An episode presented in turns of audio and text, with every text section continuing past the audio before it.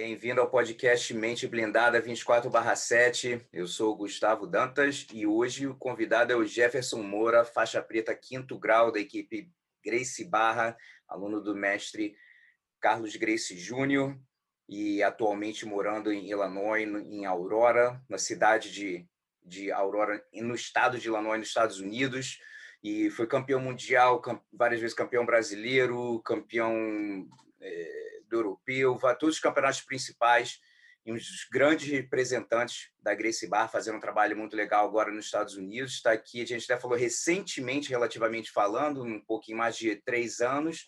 E você também, quando o Carlinhos foi foi embora do, do Brasil, você também ficou de frente lá, né, na, na Grace Bar no, no quartel-general é, no Rio e hoje em dia está aqui fazendo esse trabalho. Então, cara, prazer ter você aqui, já. Oh, fala, Gustavo. Prazer é meu, cara, estar tá aqui recebendo esse convite de vocês.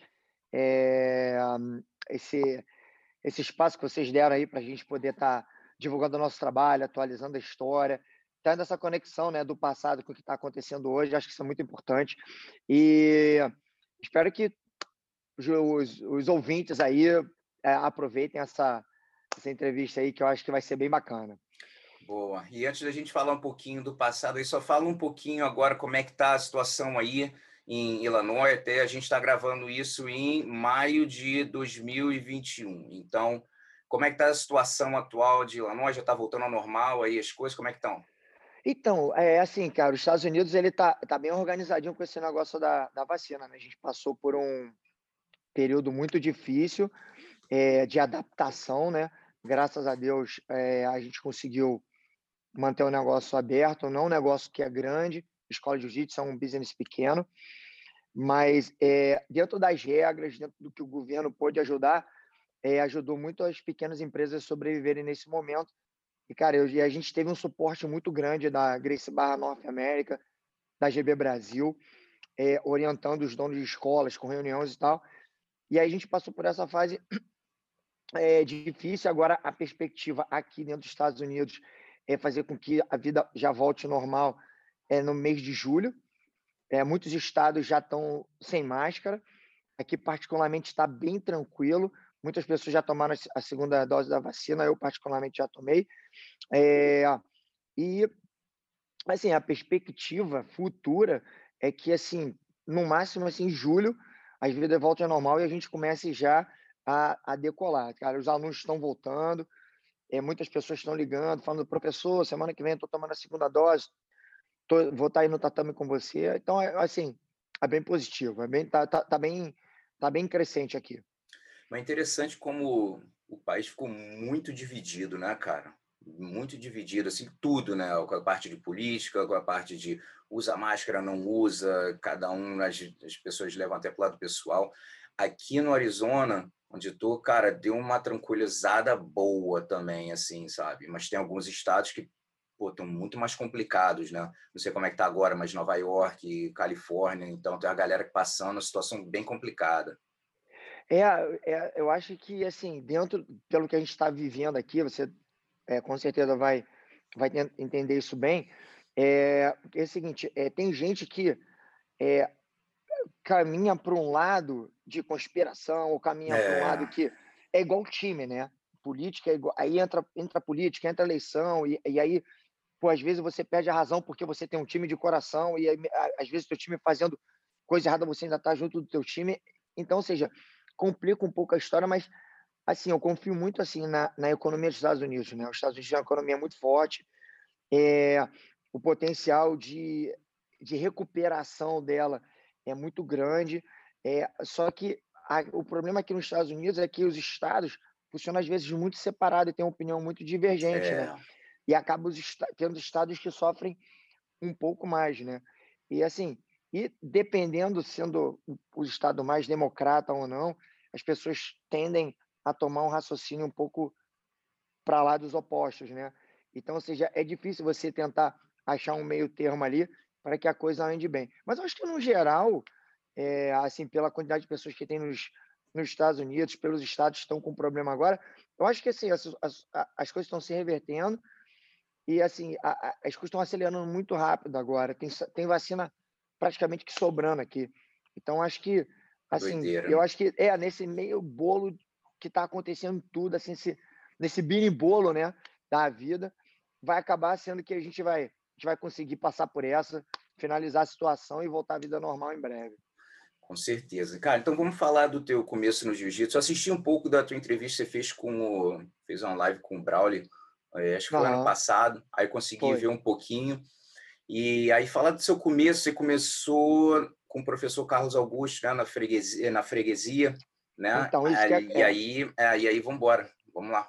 Vamos lá, então. Então, na verdade, o que acontece? É, eu morei ali em Jacarepaguá, né, na Taquara, no Rio de Janeiro, e aí com os meus pais eu estudava ali na freguesia. Então, eu tinha um, um schedule, né, uma grade de horário ali que eu saía da eu ia saía de casa, ia para o colégio, ficava estudando o dia inteiro ali, e aí depois saía e tinha que fazer na parte da noite, eu tinha um horário para estudar e tinha um horário para fazer esporte, né? E aí, cara, é... eu fiz esporte a minha vida inteira, e quando eu estava ali pela freguesia, eu estava sem o que fazer, e na verdade, meu pai sempre prezou, meu pai e minha mãe sempre prezaram pela luta, porque trabalha esse lance de disciplina, autoconfiança, defesa pessoal, né, que durante a vida te ajuda durante a vida, né, que você vem, vem levando paralelo com outras coisas, te ajuda muito a superar certas coisas. E cara, o Carlos Augusto era em frente, praticamente um quarteirão, dois quarteirões perto da minha, da minha escola. E assim, quando, e a, quando eu comecei a fazer o jiu-jitsu no bairro, falava-se muito sobre o jiu-jitsu, sobre a família Grace, sobre é, cara, o quanto bom é essa arte que ninguém conhecia, os caras agarravam, botavam para baixo e não tinha karatê, não tinha capoeira, não tinha boxe, não tinha nenhuma outra arte que pudesse superar isso. E assim, o pessoal fica meio estado de alerta, né? E aí a gente começa a despertar a curiosidade de quem não entende muito da luta, né? E aí eu passando um dia assim, frente à passarela, eu vi o professor Carlos Augusto, linhagem, família Grace. Era uma que era que era num segundo andar assim, tinha uma placa em cima, ali, tinha um malzinho ali, né? Exatamente. Qual o nome daquela rua ali? Cara, era a estrada de ja... Eu acho que é a estrada de Jacarepaguá, é, é, né? É, é, não é? É ali na passarela da freguesia. É, eu acho que é bem ali, ali na esquerda, dirigindo na esquerda. Assim, Isso, dirigindo na esquerda no é, segundo andar. É, eu Inclusive, lembro no outro, no outro lado da rua tinha uma, tinha uma escola do, Isso. do Maeda, né? E, enfim, era de janela em frente à janela. Eu lembro que Maeda era no andar mais acima, a gente ia andar mais embaixo, numa da frente. Então, assim, e era uma visibilidade boa. E eu, pô, pegava, às vezes eu ia de ônibus para casa, parava em frente ao ponto de ônibus, via aquela galera treinando. Eu falei, pô, falei, um dia eu vou lá. Aí, pô, falei com meu pai, meu pai, minha mãe me apoiaram. A gente chegou lá e assim eu fui tentar entender a história do Carlos Augusto, do meu, do meu mestre, né? Ele é, é formado pelo Wilson Grace, então sempre, ele sempre foi fã da família Grace. A família Grace sempre é, foi inspiração para ele. Ele, cara, ele é fã de todos os Grace. E assim, eu percebi que eu estava no lugar certo dentro da rotina que eu fazia ali. Vi que o jiu-jitsu tinha qualidade, ele entendia, ele respira aquilo, vive aquilo, ele conhece todos ali da família Grace, sempre teve um respeito muito grande. Eu falei, cara, é isso. Meu pai, cara, super apoiou o sistema dele. E aí eu comecei a entrar, a entrar no jiu-jitsu, fui me aprimorando ali e me apaixonei pelo esporte, estou aqui até hoje. Legal. E você lembra do teu primeiro campeonato? Qual foi?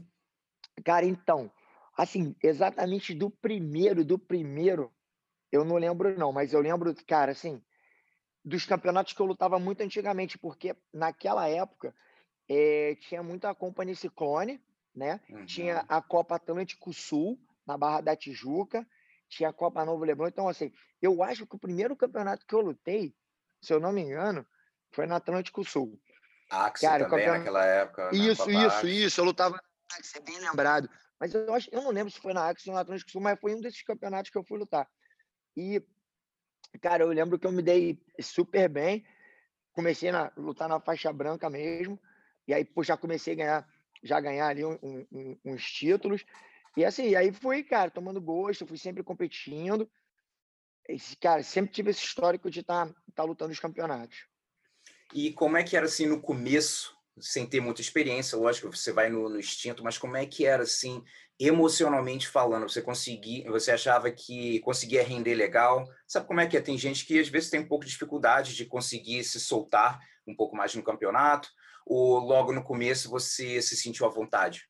Então, é, Gustavo, o que acontece é o seguinte: eu sempre, eu sempre de pequeno, eu pratiquei é, artes marciais. Então, seja, quando eu era criança, eu fiz um pouco de judô, eu cheguei a fazer capoeira, eu cheguei a fazer boxe. Inclusive, na época que eu fiz capoeira, eu fazia jiu-jitsu também, eu era até faixa roxa na época. Então, eu sempre fui ligado ao esporte, sempre competi. Competi em natação, pô, eu fui, é, eu já competi em handball, eu fui é, campeão é, no handball no Rio de Janeiro, intercolegial. Então, ou seja, a competição estava sempre linkado à, à, à minha personalidade. Então, ou seja, quando eu comecei a lutar no jiu-jitsu, a única coisa que tipo me deixava apreensivo porque era uma coisa nova, né? Então você não sabia o que te esperava na frente, mas eu sempre fui um cara que eu consegui controlar a minha adrenalina. Que eu acho que seria muito de é, assim, muito desonesto comigo meu dizer para você que ah, não, eu não tenho, eu não fico nervoso, minha adrenalina fica lá embaixo. Eu acho que assim, tem, você sai da sua zona de conforto, que eu acho que isso que é legal, te dá uma uhum. energia extra, que você consegue canalizar essa adrenalina, esse, esse friozinho na barriga, né? Você consegue canalizar para poder maximizar o teu desempenho dentro da competição. Mas, na verdade, é, eu sempre fui um cara que sempre tentei controlar essa adrenalina, mas, mas sempre nervoso, sempre é, não sabendo o que iria acontecer, porque você faz um treinamento longo, você tenta é, chegar no primeiro lugar do pódio ali, você está muito, é, com muita. Você acaba adquirindo, puxando muita responsabilidade para você, que no final das contas, se você não puxa essa responsabilidade, você consegue relaxar um pouco mais e partir para a luta da melhor da melhor maneira. E, cara, assim, e quando você é faixa branca, quando você vai lutar, na verdade você não entende muito o que está é. acontecendo é. nas regras, né? Cara, é muito detalhe, é muita. Ai, mas se você fizer isso, acontece aquilo, é dois pontos. Né? E na época que eu lutava, não tinha vantagem. Uhum. Ou seja, você era quem. É, se você puxasse para a guarda, você já começava em desvantagem. O cara que, que ficasse mais tempo por cima, ele acabaria ganhando, mesmo que se empatasse, entendeu? E assim, e com o tempo as regras foram mudando. Mas assim, eu lembro que sempre nos meus primeiros campeonatos, assim, da, na faixa branca, tipo, primeiro, regra. Cara, eu só tentava pegar o básico para tentar focar naquilo. E assim, a adrenalina tava mil, mas eu era um cara que eu sempre conseguia controlar a adrenalina e conseguia render bem nos campeonatos. Eu nunca tive esse problema de, pô, eu não consigo dormir, ou eu vou, cara, ah, eu tô ali, o cara é melhor do que eu, o cara é isso, o cara é aquilo, né? Porque o que mais tem é a gente bater no teu e falar, ó, aquele maluco ali é sinistro, né? É. Eu não sei se o cara bate no teu para te motivar ou para te derrubar, não sei qual é a situação. Mas, na verdade, cara, quando tu pisa no tatame ali, pode ser o melhor cara do mundo ou o pior cara do mundo, tu tem que estar preparado para qualquer tipo de situação ter a diversidade e trabalhar essa tua adrenalina para que você atinja o máximo do teu desempenho ali. Mas é interessante que eh, nos anos 90 tinha uma vibe também daquela competitividade entre as academias, rivalidade, não perder para tal academia e tal. E acaba que o atleta acaba que ela, se, como você falou, se pressionando também, falou, pô, meu irmão, não, não posso perder por causa dessa academia, não, tem que fazer não sei o quê. Então, nesse, nessa época, tinha muito disso também, da torcida, aquela, aquela coisa toda e trazia né, uma ansiedade extra para vários atletas. Mas contanto que você consiga performar, né, consiga fazer o teu jogo, tá tranquilo. Todo mundo vai ter aquele, como você falou, frio na barriga, aquela é, aquela expectativa tal, mas contanto que você não trave, né? É, o que pode acontecer, até depois ali na frente vou perguntar um pouquinho, falar com você um pouquinho mais a respeito disso, mas foi uma época interessante, diferente, né, do que é agora. É, não, é verdade. Assim, eu acho que hoje as coisas estão mais calmas. Eu acho que as coisas hoje estão mais é, regradas, regulamentadas. Hoje, tem certas coisas que você fizesse no passado, você faz hoje, hoje a punição é maior, porque o esporte ficou sério. É. Assim, tomou um caminho globalizado. Então, quando você se torna um, quando você torna um esporte que globaliza, você é, vem com você certas responsabilidades. É igual trocar de faixa. Quanto mais graduado você for, mais responsabilidades tem, mais, é, mais disciplina requer de você e mais constância em suas coisas tem que fazer. Então, ou seja, é, Hoje em dia, essa, essa competitividade tem, só que hoje ela, ela, não, ela, ela não só está dentro do tatame, como está nas, nas expansões das escolas. Hoje a gente tem equipes grandes que trabalham crescimento de escola, então hoje essa galera que competia antigamente, que foram os primeiros, que hoje são donos de escola, hoje a ideia é fazer o quê? Qual é a próxima escola que a gente vai abrir? Qual é o serviço que a gente vai prestar para a nossa comunidade? Meu irmão, ó, a, o time tal está abrindo ali, a gente tem que abrir ali para fazer isso. E assim a gente vai trabalhando. E dentro das competições, óbvio que quando a gente entra, a gente entra para ganhar, a gente quer ser o número um. E a gente tem as, os outros times que também estão sempre chegando ali, a gente está sempre se preocupando, mas é uma coisa hoje mais, é, mais disciplinado que era antes, entendeu? Antigamente, assim, era uma por, por não ser todo mundo que praticava jiu-jitsu, a gente a gente estava vendo todo dia, toda hora, era uma coisa bem é, era bem brotherhood, sabe? Era bem é, era bem tipo, eu compro o teu barulho, você compra o meu barulho, você é, tamo junto, aqui é uma família, e, as, e aquela galera que se vê ali o tempo todo acaba conhecendo o pessoal do outro time, e tu faz uma coisa que o outro não gosta, aí a rivalidade aumenta. Pô, os caras vieram com tudo nesse ano, ano que vem a gente tem que vir com mais, e, e aquilo vai aumentando. O pessoal no Brasil, ali no Rio de Janeiro especificamente, onde era o celeiro ali do jiu-jitsu quando começou, irmão, era muito forte aquela domínio de, domínio de território e era muito importante a gente conquistar as vitórias. Então, ou seja, acabava que todo mundo ia para torcer, para empurrar o atleta, para fazer a diferença. Entendeu? Então, assim, era, era bem caldeirão mesmo. Era bem, era, bem, era bem legal, mas época diferente. Hoje, tem, hoje a gente tem essa rivalidade, tem esse, esse caminho da família, do respeito, do brotherhood, mas é uma coisa mais é, disciplinada, entendeu? É, e é bem legal também o pessoal que teve chance, de repente o pessoal que está assistindo aí da, das antigas, né, que treinou nos anos 80, 90, é, principalmente nos anos 90, né? Acho que aprecia mais os campeonatos hoje em dia, de ver a evolução, de ver no começo como é que era, né? E o trabalho sensacional que o Mestre Carlinhos fez. Então, às vezes é triste quando escuta assim, pessoal que não treina tanto tempo. Eu digo assim, 10 anos. O cara treina 10 anos, 10 anos de jiu-jitsu. Só que ele já chegou 10 anos atrás, o campeonato de jiu-jitsu já era muito bom né? É, já era verdade. muito organizado, é, né? Verdade. Então é, é, diferente do que pô de 1996, 95, o primeiro mundial. Então é, né, o pessoal não tem ideia o quanto foi a evolução a cada ano. Isso, isso foi sempre o que eu gostei muito da federação que o foco de mim, irmão, a gente está tentando melhorar. De repente não vai ser perfeito, mas a gente todo ano está tentando melhorar. Então acho que a gente que de repente viu lá atrás valoriza mais ainda, mais você que estava ali dentro ali da, da Grace valorizar mais ainda o, o trabalho da federação. Né? É, não, cara, o que acontece, cara, esse é um ponto importante que você tocou, Gustavo, porque o que, o que eu acho que hoje é, as pessoas, quando começam a fazer jiu-jitsu, qual o maior erro das pessoas? Não, não tentarem entender o passado. Tipo, ah, eu vou treinar jiu-jitsu ali, eu vou dar um rola e é isso. Só que, cara, jiu-jitsu é muito mais do que isso, né?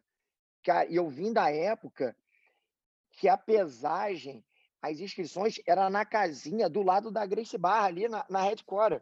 Isso então, era uma, era um, é. uma zoeira, gente de tudo quanto é que lado, só casca grossa, meu irmão. Só, pô, hoje são caras que hoje são renomados aí no mundo do esporte, fizeram a diferença. Meu irmão, todo mundo lá.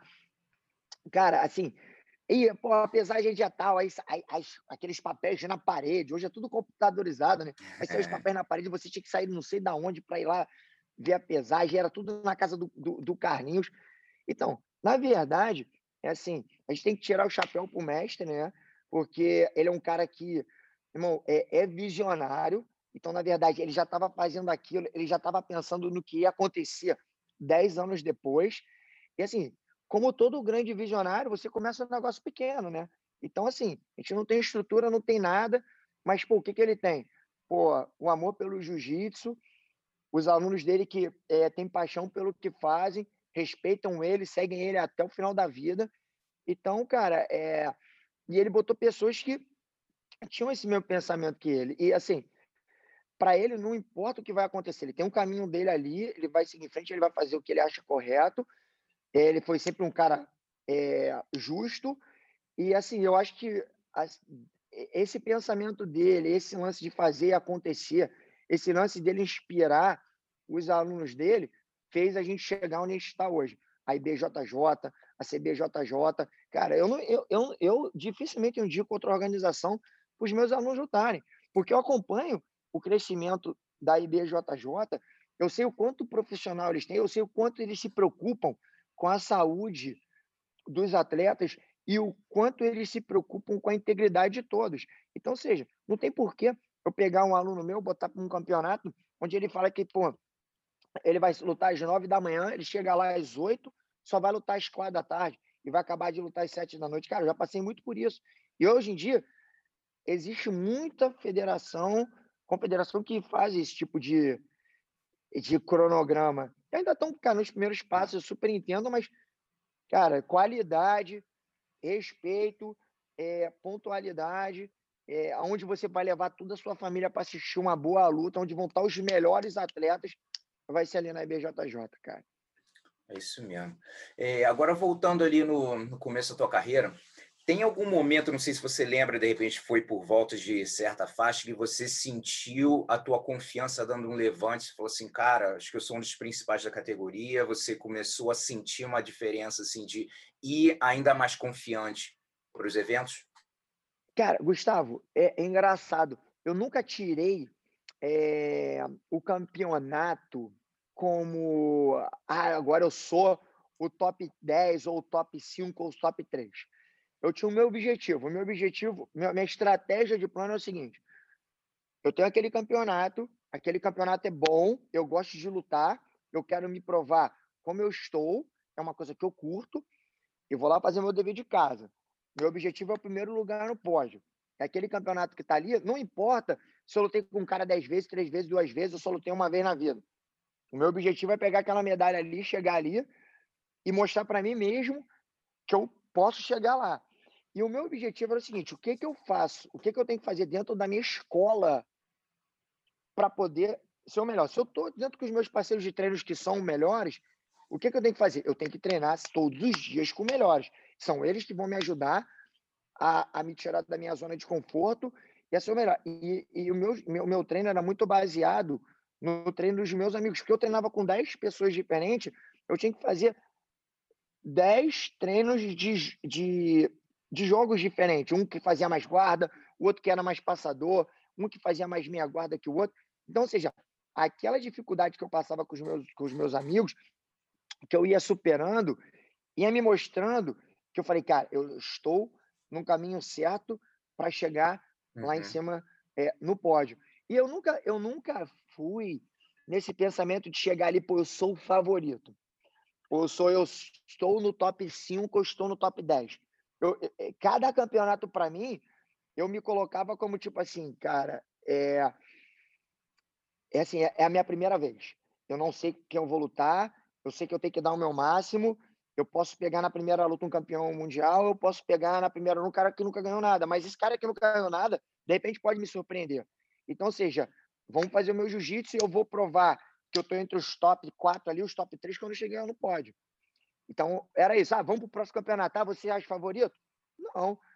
Ganhei, ganhei do ano passado, mas pode chegar alguém agora que pode me ganhar. Não tem, não tem essa. Mas, assim, a minha ideia era o seguinte: é estar tá preparado para chegar ali sempre no pódio e tentar alcançar o primeiro lugar. E aí, eu, eu sabendo que todo ano eu estava ali, eu estava entre os top 4 do, da minha categoria dentro daquele campeonato. Era isso. É, eu pergunto porque, tipo assim, cara, da galera, o pessoal que está assistindo aí, tem muita gente, galera master, mas tem muita gente nova também. Mas é no, na tua jornada no jiu-jitsu, eu acho que é difícil todo mundo, mas passa por momentos que, às vezes, algo que está acontecendo na tua vida do lado de fora pode influenciar o que está acontecendo na sua performance dentro do tatame. Né? Então, às vezes, é, pode acontecer um momento que porra, você é, assim, por será que, né, bate aquela voz negativa, começa a bater, e você tem que bater de frente com essa voz, mas volta e meia pode bater uma dúvida, coisa assim. Quando você tá num momento bom, tá bem treinado, né, aquilo, é, o treino, como você falou, é o principal, é o que vai, vai realmente te dar, te dar criar confiança mesmo, é, é o treino. como é que você você fazia alguma coisa assim para se preparar, de repente é, mentalmente, não conscientemente, de repente você fazia, inconscientemente, muita gente visualiza, né? Muita gente fala, pô, não, não faço nenhum treinamento mental, mas aí menciona que por ficava visualizando, fazendo as coisas, é parte do treinamento mental, né? Então, o que você diria, assim, que é, com o tempo você foi prestando mais atenção na parte psicológica?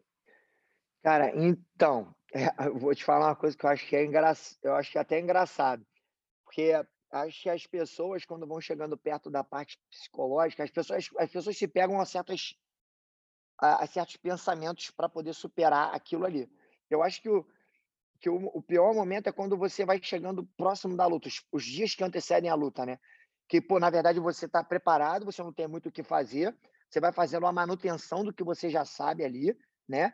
Porque se você passar do teu limite, você começa, o teu gráfico começa a cair. E você quer logo que a luta aconteça, né? E, cara, aquele processo pô, de você, faltam dois dias para lutar, no outro dia tu tem que descansar, no outro dia tu tem que dormir cedo, porque tu tem que acordar no dia seguinte, pô, bem preparado. Isso parece uma eternidade, né? Pra gente, a gente tem que saber trabalhar isso. E engraçado, o meu psicológico, eu trabalhava para não pensar na luta. Tipo, o que é quando é que é a luta. Então, ou seja, eu arrumava coisas extras para eu fazer para me distrair a mente, para eu não ficar focado naquilo, porque eu sabia que se eu ficasse pensando o tempo todo no campeonato que viria na frente, aquilo ia me consumir uhum. e eu ia estar perdendo o meu tempo. Eu não, não ia ser um pensamento construtivo para melhorar o que eu quero fazer. Entendeu? Ia me deixar só tenso, nervoso, eu não ia conseguir dormir. Então, por exemplo, se eu tiver que lutar no sábado, na sexta-feira, óbvio, tivesse um amigo meu que tivesse, ou tivesse uma namorada, tivesse a gente sair para jantar, fazer um, bater um bate-papo, distrair a cabeça, falar de outras coisas, eu, fa eu fazia. Por quê? Porque isso me desconecta. É igual, por exemplo, pô, tu tá estressadão, aí você usa alguma coisa para esquecer aquilo. Pô, eu tenho um monte de aluno aqui nos Estados Unidos. Semana passada entrou um aluno novo aqui que ele trabalha com aviação, controlando o tráfego aéreo. Aí ele, pô, professor, vou te falar, eu já tentei várias coisas na minha vida, mas o jiu-jitsu, cara, faz com que eu esqueça tudo na hora que estou treinando. Então, seja, ele achou o jiu-jitsu para ele desfocar do trabalho dele, entendeu? Então, seja, dele, qual foi a né? maneira, é, qual foi a maneira que eu achei de alimentar esse meu consciente para não ficar pensando o tempo todo na luta e me consumir. Cara, eu fazia coisas separadas do jiu-jitsu que eu gostava, entendeu? Eu, eu ia surfar, entendeu? Na parte da manhã, lógico, eu não surfava até me matar para não cair meu rendimento, mas dava aquela surfada, dava uma relaxada em outro lugar, ia para um restaurante bacana para comer um negócio legal e bater papo com outros amigos que não tem nada a ver com o ambiente de jiu-jitsu. Então, isso me distraía. E quando eu via, pô, pum, tá na hora de eu lutar. Óbvio que o pensamento do que eu vou fazer, imaginar, do jogo que eu vou fazer, isso já estava tudo construído, já estava tudo na minha cabeça. E aí, quando eu chegava horas antes, eu só acordava, tomava um bom café da manhã, e a hora que você ligava o botão, né? O clique, se transforma, e aí, pô, vem aquele espírito samurai em você, aí é porrada o tempo todo, não tem jeito. E vamos falar aqui de performances boas e não tão boas. Vamos começar com as boas. Quando eu digo performance boa, uma, uma performance que te marcou, não necessariamente foi um título, foi algo que você ganhou, que muitas, muitas vezes a tua melhor performance pode vir com uma derrota, né? Então, não necessariamente é uma, um, você ganhou um campeonato, mas qual foi um campeonato que te marcou, que você sentiu que teve uma performance boa, que você conseguiu, as coisas fluíram do jeito que você queria e saiu em paz na competição? Cara, então, eu, assim, é fácil, fácil. Cara, é o, o, foram, na verdade, os dois mundiais que, que eu cheguei no pódio, no primeiro lugar. Eu vou te falar por quê. Sabe quando você faz a primeira luta, que tu bota a mão no cara fala, pô, meu irmão, a chance de alguém me parar hoje é pequena. Tipo assim, uhum. cara, eu tô no. É, tu bota a mão no, no, teu, no teu oponente tu fala, cara, o que que tá acontecendo? Tipo, tá melhor do que o que você do que você pensou. E assim, e são duas situações diferentes. Eu vou te dizer, porque na, uma vez, é, no primeiro Mundial que eu fechei com meu ex-companheiro de treino, o Fábio Leopoldo, no primeiro Mundial, é, eu estava com o tornozelo machucado. E aí, quem estava de, naquela época, na, até hoje tem equipe A e equipe B, só que acontece, quem estava de B dava passagem para a equipe A, o gordo estava do lado, de um lado da chave, o Fábio Leopoldo estava do outro, e eu estava aqui junto com o gordo nesse lado da chave aqui, né? Eu falei para os caras, falei, pô, e a gente fazia sempre seletiva, né? Na, na Grace Barra, para saber quem é equipe A e B. Eu falei para os caras, falei, ó, galera, tô com o tornozelo, tô, tô com o tornozelo machucado, não tô treinando do jeito que eu quero, mas é, eu vou estar tá lá. Por quê? Porque, cara, se eu, se eu ganhar um, ganhar dois, quando eu chegar com o meu companheiro de equipe A, o cara vai fazer menos luta para para final. A gente tinha isso, esse combinado dentro da Grace Bar. A gente chegava ali, por exemplo, cara, se eu puder botar quatro numa categoria, a gente vai botar. E vai ter equipe A e B. Então, o B, cara, quanto mais o B chegar na final, melhor que vai ajudando o A a, a, a chegar na semifinal junto. E aí todo mundo fecha ali, fica uma coisa bem, bem, bem legal. E eu, eu, lembro até hoje. Aí eu vim, ganhei a primeira luta. Eu falei, porra, tô me sentindo bem hoje.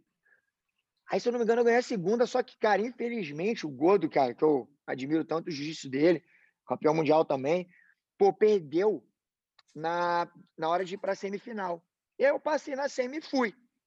Cara, e aí, depois que eu, que eu passei a segunda luta, que eu fui pra terceira, eu falei, cara, o Gordo perdeu ali, abriu o caminho para mim. Cara, eu botei, eu, eu, eu, lutei com esses dois, com esses dois atletas aqui, cara, que eu me senti super bem. Eu falei, cara, hoje ninguém me para. Então, ou seja, foi a, a, a mente foi mudando ali, eu fui ganhando aquela confiança por causa do pé que estava bem machucado.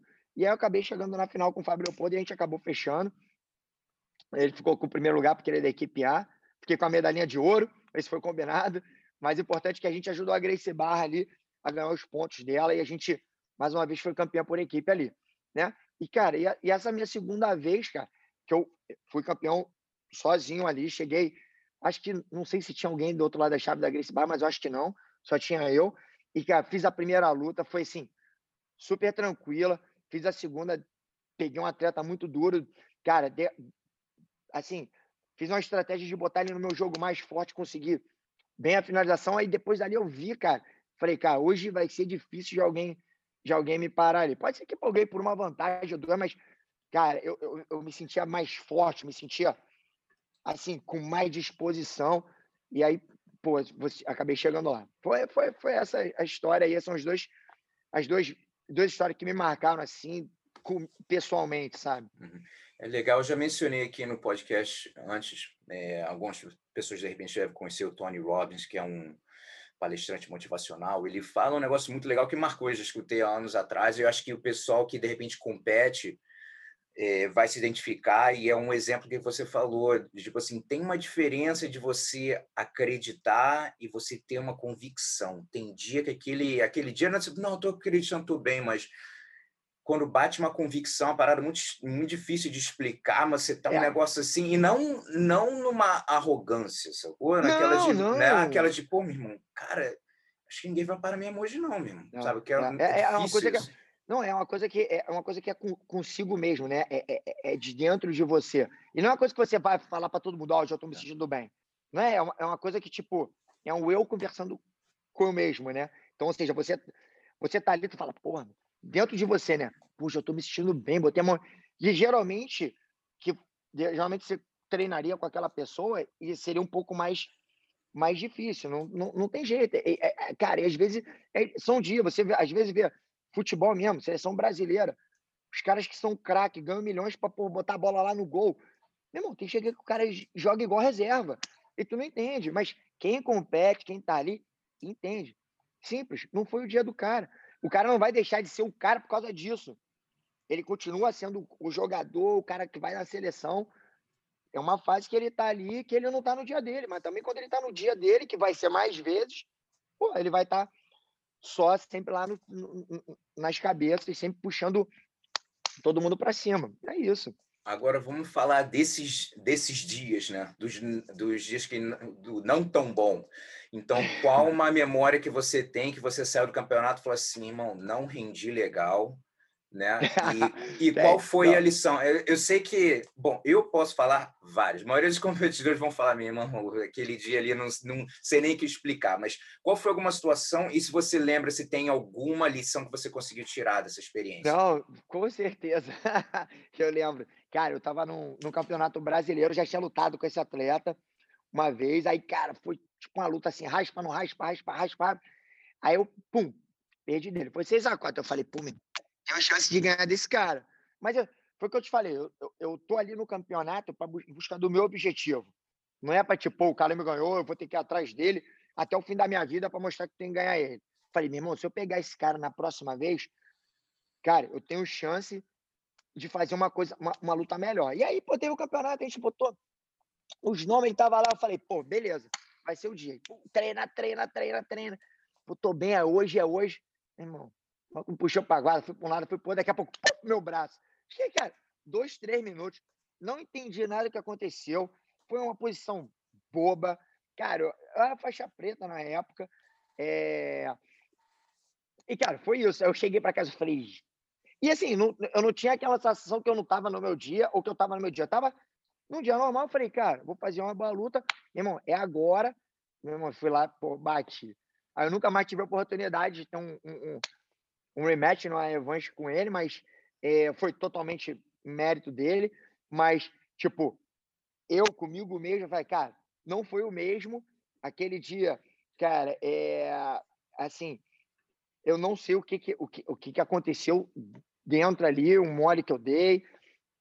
E assim, é, é o poder de você, é, é a hora que você tem ali de entender que é a hora do teu crescimento. Fala, cara, onde eu errei, o que, que eu errei, qual, o, o que, que eu errei no psicológico, o que, que eu fiz diferente durante a semana.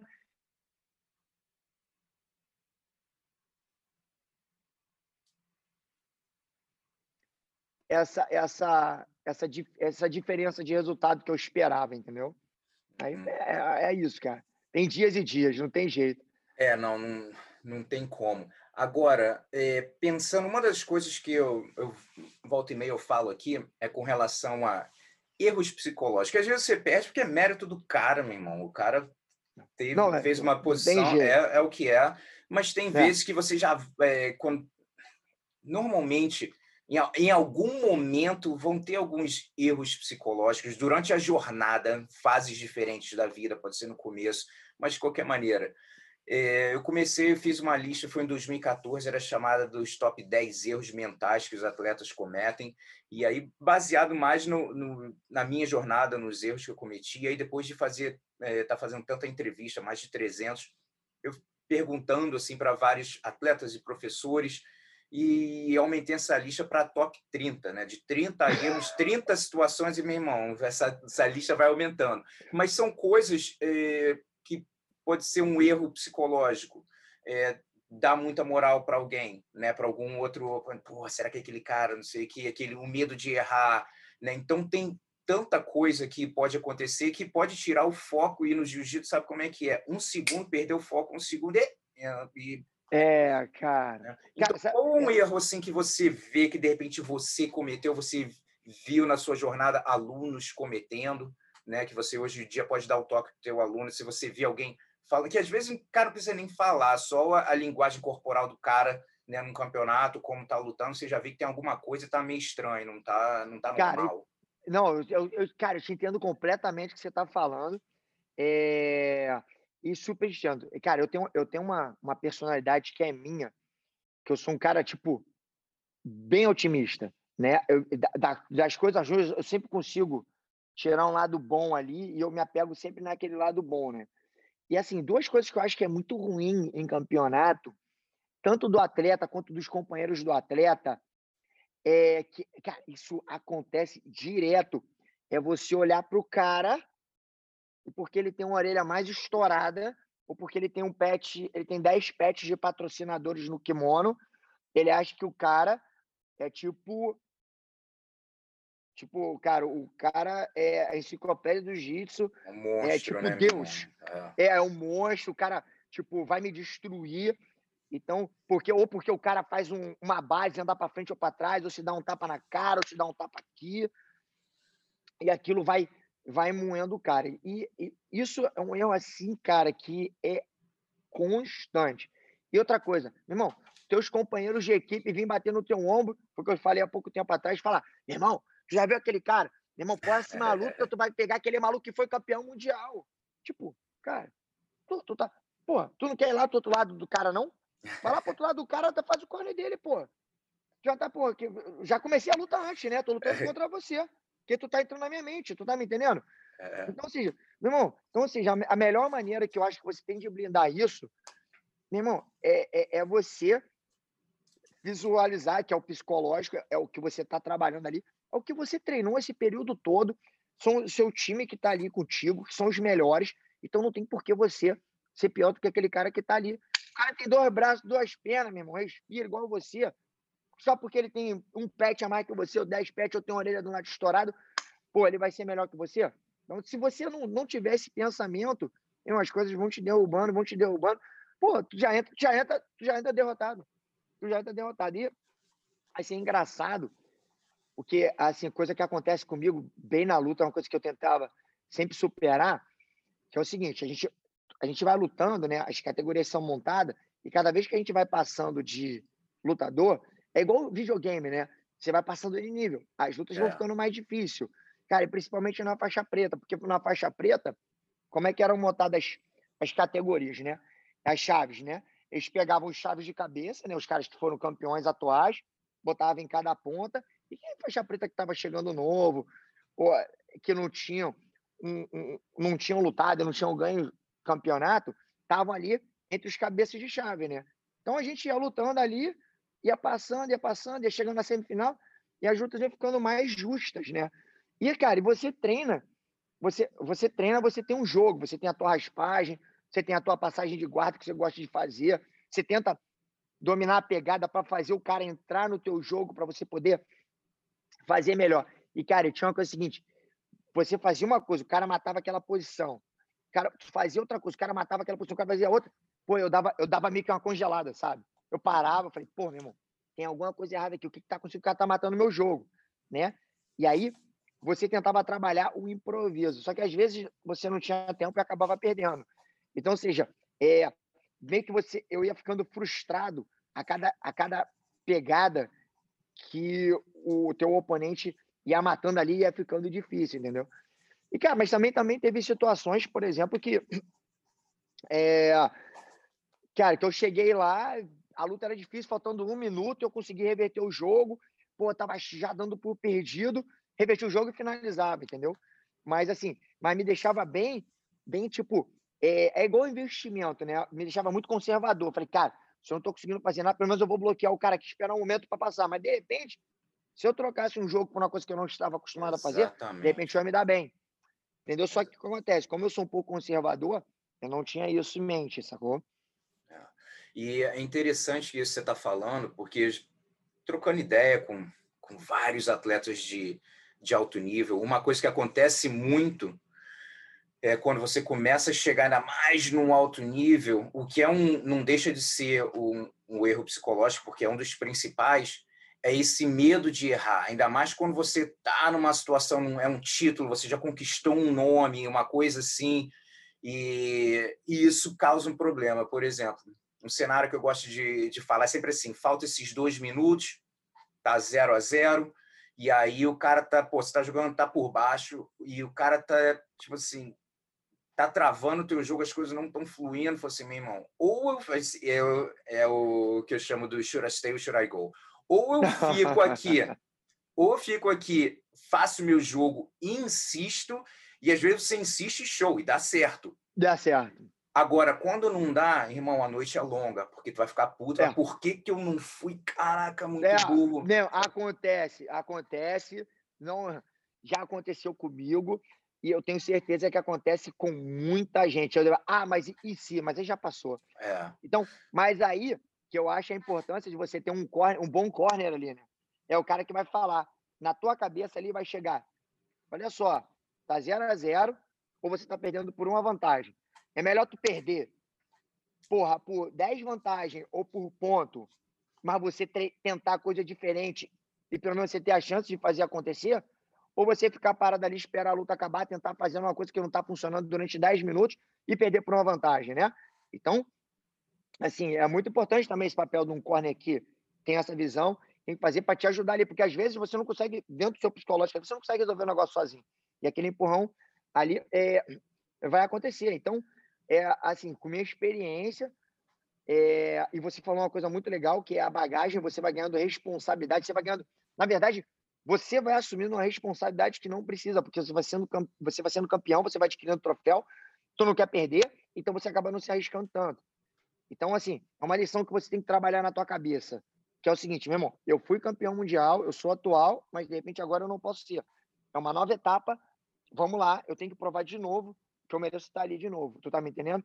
É. E aí, se você entra com essa cabeça, é, com a cabeça de que pode tanto a vitória dar para mim ou para o cara e que bater é normal, acontece, eu acho que você vai com mais, é, não com tanta pressão e eu acho que o jiu-jitsu flui mais e o teu nível técnico vai lá para cima, entendeu? Você vê, cara, você vê esses grandes campeões aí, é, o Roger, cara, que foi meu, meu amigo de treino por, por muito longo tempo, cara, é um cara que, pô, eu admiro muito, é um cara que sempre defendeu o escudo da, da Grace Barra, do Mestre Carlinhos, Pô, olha aí quantas vezes ele, ele foi campeão mundial.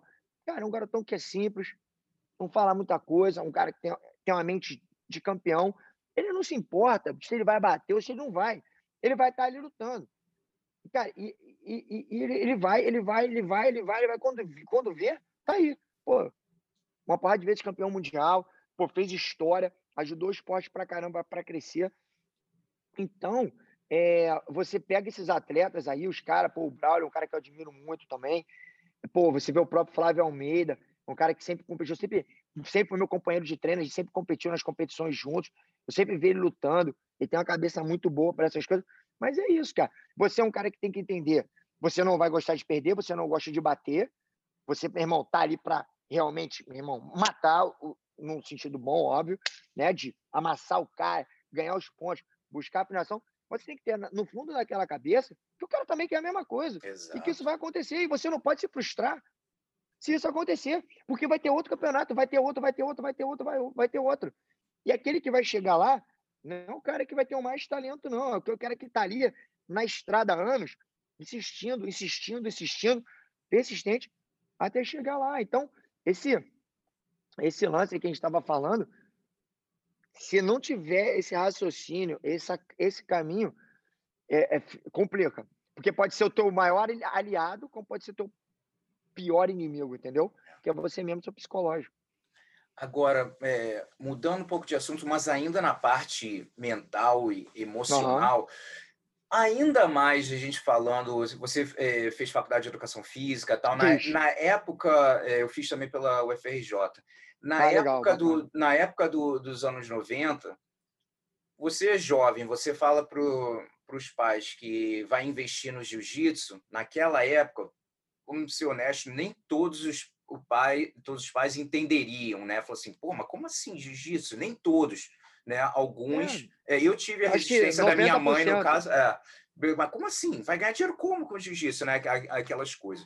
Então, como foi para você? E essa, essa é a parte que o, e o mental e o emocional tem que estar tá forte, porque tem momentos que você vai ter que, se é isso mesmo que você quer, você vai ter que botar o pé no chão e falar, irmão, é isso que eu vou fazer. Quando todo, muitas pessoas podem estar tá falando assim, você está doido, como é que você vai ganhar dinheiro com isso?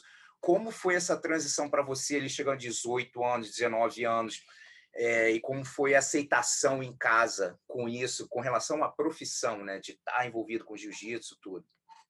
Então, vamos lá. Boa pergunta, Gustavo. Boa pergunta. Eu vou te dizer que eu não tive muita dificuldade nessa transição, não. Por quê? É... Primeiro, vamos começar lá que você estava falando dos pais botarem, botarem os filhos no jiu-jitsu, ou de repente para ganhar dinheiro, fazer essas coisas. Eu acho que até hoje tem muita gente que tem esse preconceito de que as pessoas não vão ganhar dinheiro com jiu-jitsu. Na verdade, eu acho que o primeiro ponto está errado. O primeiro ponto é o seguinte: você gosta do que você faz? Exato. Você ama o que você faz? Porque se tu não gostar do que você faz, se você não amar o que você faz no jiu-jitsu, você nunca vai ganhar dinheiro. Então, eu acho que o primeiro ponto é o seguinte: esquece o dinheiro. Você vai ganhar dinheiro? Vai, mas vai vir. Mas faz o teu trabalho primeiro, atende as pessoas, chama todo mundo, cria o teu time, entendeu? Torna, seu, torna a sua escola uma casa para todo mundo, entendeu? E aí o resto vai vir. E tem essa possibilidade? Tem. Mas você tem que acreditar e tem que fazer. Não tem jeito. Então, e o que acontece? Qual é a dificuldade? Antigamente, se eu chegasse para um pai e falava, é, um pai que treina jiu-jitsu é faixa preta, eu chegava para ele, vem cá, teu filho faz luta? Faz. Ah, qual luta que ele faz? Judô. Primeira luta que ele botava era judô, mas porque, porque tem disciplina. Então, ou seja, o cara que era faixa preta, que não tinha uma perspectiva nenhuma de futuro, pô, via que aquilo antigamente era do jeito que aqui era necessário, não estou criticando nem nada, era necessário, vivia essa época, amei essa época, faria dez vezes se fosse preciso. Porque hoje em dia a gente está por causa desse passado. Porque eh, o nosso, a gente teve que mudar o passado para a gente chegar onde está hoje. Senão a gente nunca teria percebido isso. Na verdade, o nosso mestre, né? Então, o que acontece? Então, assim, as pessoas já não criam essas expectativas de estar vivendo jiu-jitsu, porque a imagem que era passada era que, que era um bando de aguaceiro que ficava brigando e que tinham rivalidade. E, cara, e é isso. Então, a mídia cai em cima. Puta que pariu. Vai, tranquilo. Alô? Tá Pô, falei uma palavrão antes de estar no ar. Tá tranquilo, tô escutando. tá, peraí, deixa eu abrir aqui de novo. Eu Cara, tô eu tô te vendo. Tá. Tá me vendo? Tô. Tá, beleza. Pô, foi mal, falei mal palavrão aí. Tranquilo. Cara, então, é, então, assim, então essa, essa mídia toda em cima, é, vendo isso tudo acontecendo, cara, a, a chance de futuro de da gente ganhar dinheiro e ser bem sucedido, ter bastante aluno na escola, era mínima. Então, assim, você não, não, não, não tinha esperança. E, assim, eu acho que no Brasil, você tem muito essa cultura, acho que em muitos países também, aqui nos Estados Unidos, de que, tipo, é, o esporte não te dá dinheiro. Até mesmo porque no Brasil você não tem incentivo, muito incentivo de patrocínio, você não tem essa, essa, tipo, vai lá e vamos lá. E você vê que, cara, muita gente do esporte ali, que não seja o futebol, são os principais esportes do Brasil, pô, os caras estão sempre ali na, naquela batalha, está sempre à procura de patrocínio, é tudo difícil. Então, tira um pouco a, a esperança. Então, só o que acontece? Eu acho que com essa reviravolta, essa virada de chave que o Mestre Carlinhos fez com a Grace Barra, de fazer o sistema, da gente tornar o jiu-jitsu para poucos, para todos, isso aumentou a aceitação dos alunos para fazerem o jiu-jitsu. E agora a gente está numa segunda parte em que as pessoas estão começando a entender que é possível viver do jiu-jitsu. Porque hoje, só a Grace Barra, a gente tem mais de 900 escolas espalhadas no mundo inteiro. Então, assim, a gente tem mais de 900. Imagina quantas pessoas hoje estão empregadas vivendo do jiu-jitsu. Cara, você aí no Arizona, você vê, o professor Flávio Almeida faz, cara, um excelente trabalho.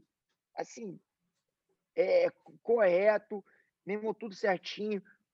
Tem um monte de aluno meu que treinava comigo na Red, na Red Core, lá na primeira escola da Grace Barra, no Rio de Janeiro. Uma galera tá aí, conheço todo mundo aí. Você que tá todo mundo indo bem, as escolas estão ótimas. Então, ou seja, aí os alunos agora estão vendo que há possibilidade, possibilidade de viver do jiu-jitsu. E, e, e, vários alunos americanos chegam para mim e falam: escola, vamos fazer isso, vamos fazer aquilo.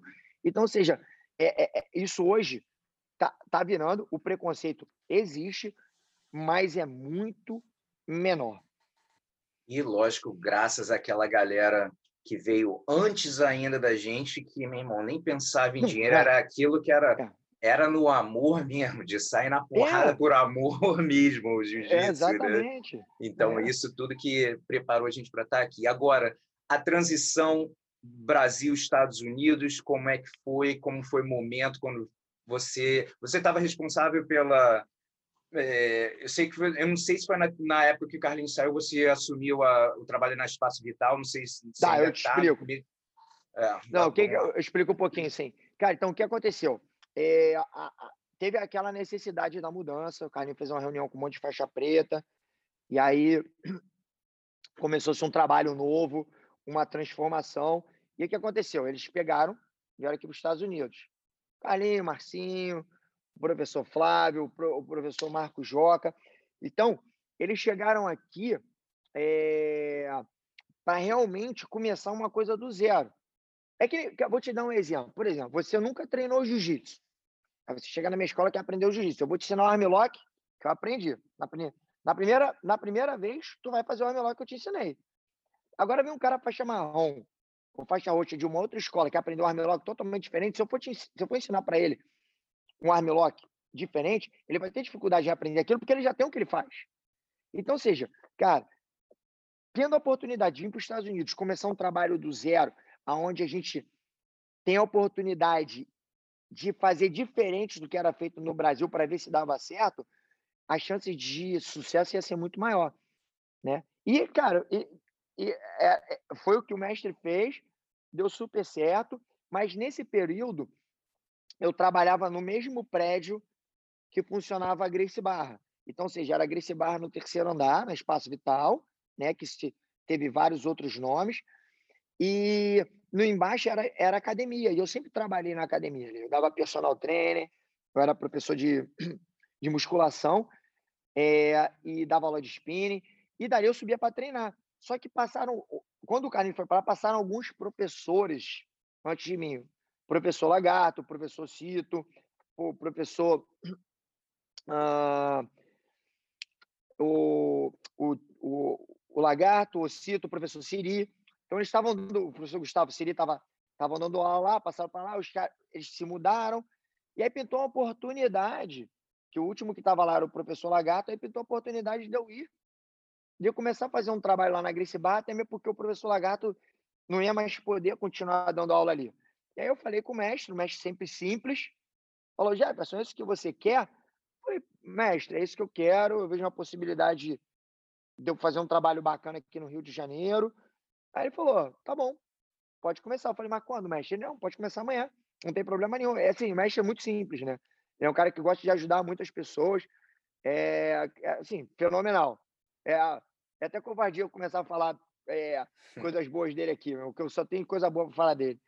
E aí, é, eu comecei um trabalho ali devagarinho, a gente começou a fazer um trabalho de, de tentar implementar o sistema que estava sendo implementado nos Estados Unidos, no Rio de Janeiro. Não foi muito difícil para mim fazer isso, porque entender isso, porque como eu venho de academia, as, as aulas de spinning, a musculação era tudo funcionado com, é, funcionava com metodologia de ensino. Então, ou seja, tinha um dia de aula intensidade, baixa intensidade, e o programa da Grace Bar é, é, é para fazer com que a gente se oriente e aumente a qualidade de ensino. Eu super entendi aquilo. E, cara, aí passinho de formiga, devagarinho, chamei os faixas pretas, conversei com eles, troquei essa ideia. Cara, o pessoal foi comprando barulho aos poucos, a gente uniformizou todo mundo, 100%, a gente implementou o sistema, tivemos o GB1, GB2, GB3, e a gente começou a lotar de criança ali, os pais começaram a ficar no tatame para assistir a aula das crianças, que nem isso ficavam antes. Então, assim, então, assim a, gente foi, a gente foi transformando aquilo ali, e a partir dali as pessoas começaram a ver que dava para se viver do jiu-jitsu, né? Então, ou seja, os, não, não o mundo inteiro, mas os alunos estavam na minha escola. E eu, e eu sempre fui o maior incentivador para eles abrirem a escola. Porque eu quero ver o sucesso deles, eu quero ver a felicidade deles, porque, cara, os caras, às vezes eu vejo muita gente treinando no tatame, feliz da vida, amarradão, treinando. Mas, cara, tipo, oh, mas eu sou advogado, pô, Jefferson, queria ter tua vida. Eu falei, pô, por que, que você não pode ter, meu irmão? Você não vai ser pô, o cara mais rico do mundo, mas, pô, tu vai, vai, tu vai ser bem sucedido e, pô, vai fazer o que você gosta, que você ama o dia inteiro. Aí o cara é, pô, pensa, cara, nessa, nessa brincadeira, aí eu, eu lembro até hoje, os primeiros alunos que eu falei foi o, o Bezei e o Sol, né? Eles, cara, são músicos, aí eles tinham como principal fonte a música deles. Cara, abriram a escola deles na, na Barra da Tijuca, maior sucesso, tem uma segunda escola hoje em dia, maior sucesso. Hoje em dia eles trabalham até com a, com a GBUE no Rio de Janeiro, que também está maior sucesso. Olha, estão vivendo do jiu-jitsu, estão bem sucedidos pra caramba. Hoje, a gente, lá no, durante esse período, eu virei diretor regional lá, da, lá do Rio de Janeiro, sou, sou até hoje.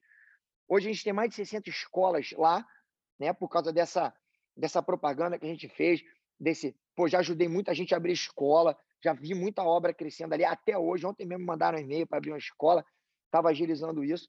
Então, ou seja, o trabalho funcionou, cresceu, tive, teve mostrar para as pessoas que tinha possibilidade de viver do jiu-jitsu e a gente é, chegar onde chegou até hoje. E depois, dentro disso tudo, né, crescendo, pintou essa oportunidade de eu vir aqui para os Estados Unidos. Legal. Você adaptou bem no começo? Está na área meio fria, né? É, bate um frio meio é, sinistro aí, né? É, um meio, um meio frio de menos 20, menos 30. Tá merda. tá louco. Irmão, não tem o Arizona que é muito quente? É. Tem Chicago que é muito frio, é mais ou menos Pô, isso. Eu, eu tenho certeza que no teu, eu tenho certeza que tu, no, no teu verão tu fica dentro da casa no ar condicionado a mil. Irmão, no meu antes inverno, do verão até. Então, pô, no, no inverno aqui, eu fico dentro da minha casa no aquecedor a mil. É isso. É. Cara, então, na verdade, o que acontece é o seguinte: é, a gente sempre teve muito esse mercado de exportação, né? De professor do Brasil para os Estados Unidos muito grande. E sim, e muitos alunos, quando vocês têm um professor que tem uma, uma qualidade boa, mostra um trabalho bacana, muitos alunos que têm condições financeiras gostam de se conectar aos professores para poder fazer o negócio acontecer, porque sem o professor o negócio não acontece, né? Então, ou seja, quando você tem você tem uma responsabilidade, as pessoas vêm então todo tempo, tinha alguém falando para vir para cá e tal, e aí chegou um tempo que eu vi que a hora que era boa, e aí eu e eu consegui vir para cá. A mudança nunca é, nunca é fácil, né? Pô, é difícil, porque pô, tem família, tem, tem, tem mulher, tem filho, aí tem que adaptar. Na verdade, você nasce de novo, só que sem pai e sem mãe, né? Tipo, quando você é pequeno ali, tu nasce no, na, no teu país, tu vai crescendo aos pouquinhos, pô, tu vai tirando todos os teus documentos, tu vai sabendo, tem teus pais para te orientar. Pra... Irmão, quando você chega aqui, é na cara e na coragem, é o que, pô, tu lê, e aí tu vai caindo, vai se virando, às vezes você não cai sempre num, num lugar bacana, tem que se mudar depois, e tem os desafios do dia a dia, desafio da língua, da cultura que é totalmente diferente. Mas, cara, vou te falar, tudo isso te transforma para melhor. Com é certeza. uma experiência assim, uma experiência incrível. Você, com certeza, Gustavo, passou por isso, deve estar entendendo o que eu tô, que eu tô falando. E assim, é, e você vai crescendo como pessoa, como ser humano, sua alma vai, cara, vai mudando. E assim, é, e se você fizer tudo certinho, cara, aqui nos Estados Unidos não, não, não tem como dar errado. É, é assim que funciona. É, e graças a Deus também você veio com uma estrutura legal de ter academia, você sabe academia que você foi tocar academia, né? Então já é um trabalho de base, tudo que foi feito, né, do Carlinhos já de anos e você chegar, tipo assim, quando ele chegou aqui, a outro tempo. Imagina antes a galera que chegou aqui no final dos anos 80, né? Cara, né? A galera que chegou é. nos 90. Então, aquela, aquele tudo, de novo, né? A história, a galera que começou lá atrás, é, os campeonatos, Cara. né? O Carlinho, quando veio aqui fazer campeonato pan-americano para quase ninguém aqui, essas coisas que o pessoal não vê. Só viu, só viu o campeonato bombando agora, fala, porra, meu irmão, cara, campeonato gigante. Moleza, moleza. Cadê Mas a galera quando falo, lá atrás, né? Eu falo para todos os meus alunos, cara caras chegam aqui e falam: Ô, oh, tem uma vida boa, só dá é. aula, pô, vai malhar. Eu falo: vocês acham, vocês estão vendo o resultado final. É. Meu pai eu me lembro até hoje, cara, professor, vou deixar até o nome dele aqui, o Edgar. Ele hoje é professor lá da Grace Barra Nova Iguaçu. Aí ele voltou a treinar jiu-jitsu, eu botava uma pilha. Pô, Edgar, vamos abrir uma escola, meu irmão, vamos lá, eu te ajudo, pá, pá, pá. Aí botava ele para treinar, ele tinha parado um tempão, né? Falei, vamos aqui, tamo junto. Aí ele começou a treinar, fazer tudo lá. Aí ele falou, pô, professor, vou ter essa vida mole um dia. Eu falei, não. Aí ele se amarrou em abrir a escola. Aí foi muito engraçado. Deu uma semana depois, duas semanas depois, o bichinho me liga. Pô, professor, vou te falar uma parada. Eu não sabia que era tanto trabalho por trás disso. Falei, bem-vindo ao meu mundo. É. Cara, as pessoas que, cara, assim, quando você pisa no tatame, na verdade, você é igual você tá no teatro, no show, né? Você tem todo um back office que tá, aquele estresse trabalhando, fazendo o negócio acontecer, mas na hora que tu entra ali, é. pô, tu tem que estar tá com aquele sorrisão, com a tua roupa, amarradão, fazendo o que você gosta, né? Que é o que te mantém ativo no negócio. Então, ou seja, é, assim, e eu, eu super entendo é, esse pensamento do Edgar, e, cara, e eu sou, eu super sei o que o, o mestre Carlos Grace Júnior e os alunos dele, a gente passou antes disso acontecer. Eu vim para cá numa época que, tipo, tá praticamente quase tudo mastigado. E olha que já é uhum, difícil, é. né?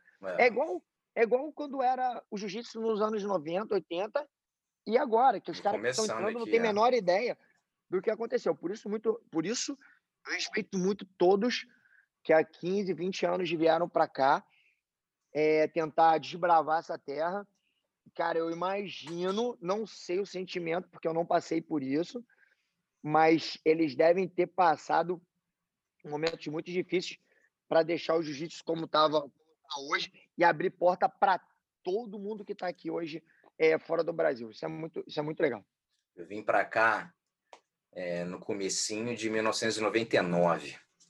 Ou seja, devia ter umas Pô, seis, seis ou sete academias no, no estado. Sacou? Tu sabe, olha só, tudo que eu te passei, tu sabe muito mais que eu. Com certeza, com certeza. Hoje em dia, aqui no estado, tem mais de 150 academias. Quando eu cheguei aqui, Caramba. era seis. Não, e quando você chega com seis escolas, você não tem credibilidade, né? Pô, o que, que é jiu-jitsu? É. O que, que esses malucos estão fazendo aqui? Agarrando todo mundo. Meu irmão, é, é, é isso, né? É, isso cara, mesmo, parte não, da, assim, da jornada. É, não, e cara, e assim, não vamos esquecer também do Royce, né, cara? Que, que assim, até hoje. Peraí, voltando aqui, galera, são uns problemas técnicos aqui, mas você estava falando ali da importância do Royce, né, cara? Que isso daí realmente foi não, o é. divisor de água realmente no mundo, né, cara?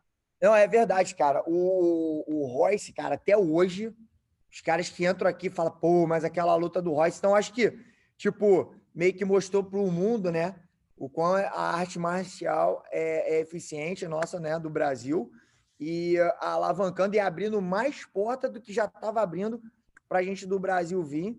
Então, tipo assim, e, cara, é engraçado porque a gente hoje, que é faixa preta e tem um currículo legal, a gente consegue é, uns vistos, cara, que pouca gente consegue. Então, isso é, é muito bacana você ver como estava antes, o que veio crescendo, o que está hoje, o suporte que a gente tem, o quão profissional é, virou essa, o mundo do jiu-jitsu, né?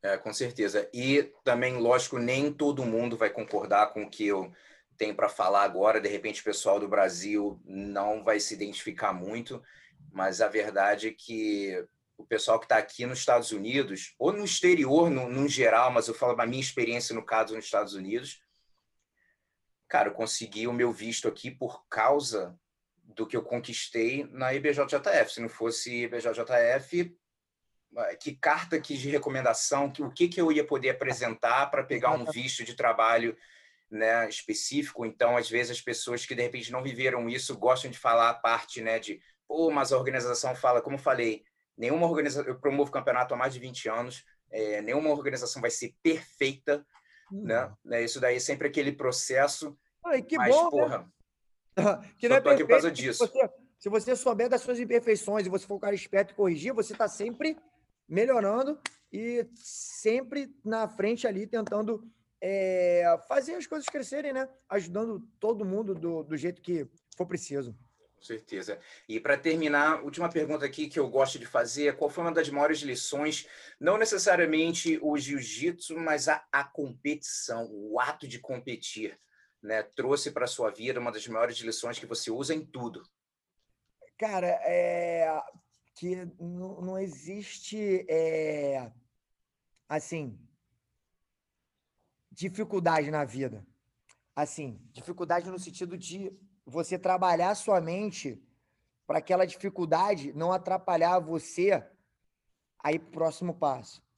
Porque eu posso transformar aquele problema, o mesmo problema que a gente tem, eu e você, você pode transformar esse problema num problemão e eu posso transformar esse problema num probleminha e passar por cima dela e você ficar nesse problema pro resto da sua vida.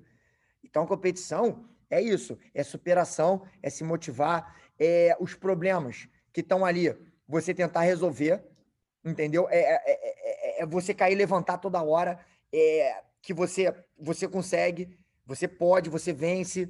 Então, acho que é, essa motivação que você tem ali do campeonato, você quando você consegue atingir o teu ápice na carreira ali, onde você consegue levar todas as medalhas em todos os campeonatos, é, assim, pelo que você já passou dentro das competições e pós-competição, quando você, antes de você competir, o, o que é muito mais árduo do que a própria competição. Você está se, se doando, mudando a rotina, indo além dos seus limites, ao ponto de se machucar, entendeu? Para poder atingir aquilo ali, cara, qualquer problema que venha na sua vida, você consegue transformar ele num problema superável.